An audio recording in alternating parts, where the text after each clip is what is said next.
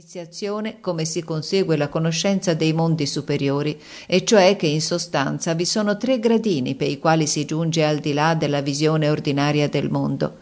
La conoscenza che anzitutto è accessibile all'uomo è quella che considera il mondo per mezzo dei sensi e che per mezzo dell'intelletto e delle altre forze dell'anima si appropria di ciò che ha guardato.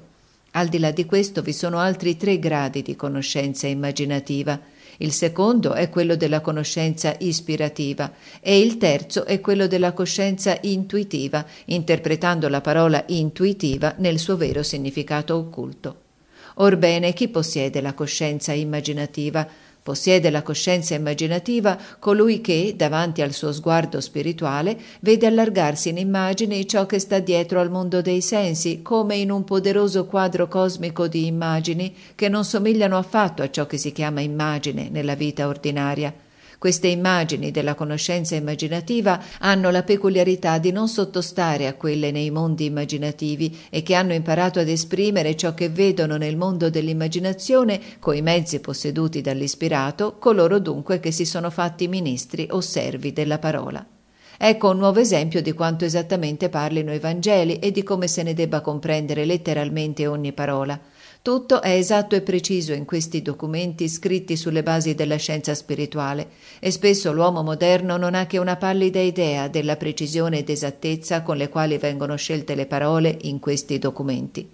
Ma anche questa volta, come sempre quando intraprendiamo simili considerazioni dal punto di vista antroposofico, dobbiamo ricordare che per la scienza dello spirito i Vangeli non sono veramente la fonte della conoscenza, chi sta strettamente sul terreno della scienza dello spirito non riconosce la verità di una notizia per il solo fatto che essa sta scritta nei Vangeli. L'occultista non attinge la sua conoscenza da alcun documento scritto, ma da ciò che gli viene fornito dall'indagine spirituale del suo tempo. Ciò che al tempo nostro gli esseri del mondo spirituale hanno da dire agli iniziati e ai chiaroveggenti è la fonte per la vera scienza dello spirito, per gli iniziati e per i chiaroveggenti e in un certo senso queste fonti sono oggi le medesime degli antichi tempi di cui vi ho parlato. Perciò anche oggidì si possono chiamare chiaroveggenti coloro che hanno la visione del mondo immaginativo, mentre si possono chiamare iniziati soltanto coloro che possono elevarsi al grado dell'ispirazione e dell'intuizione. Sicché anche per questi tempi il vocabolo chiaroveggente non è sinonimo di iniziato. Ciò che incontriamo nel Vangelo di Giovanni poteva fondarsi soltanto sull'indagine dell'iniziato in grado di salire fino alla conoscenza ispirativa ed intuitiva. Ciò che incontriamo negli altri Vangeli poteva fondarsi sulle comunicazioni degli uomini immaginativi, chiaroveggenti ma non iniziati, i quali dunque non potevano ancora salire da sé al mondo dell'ispirazione e dell'intuizione.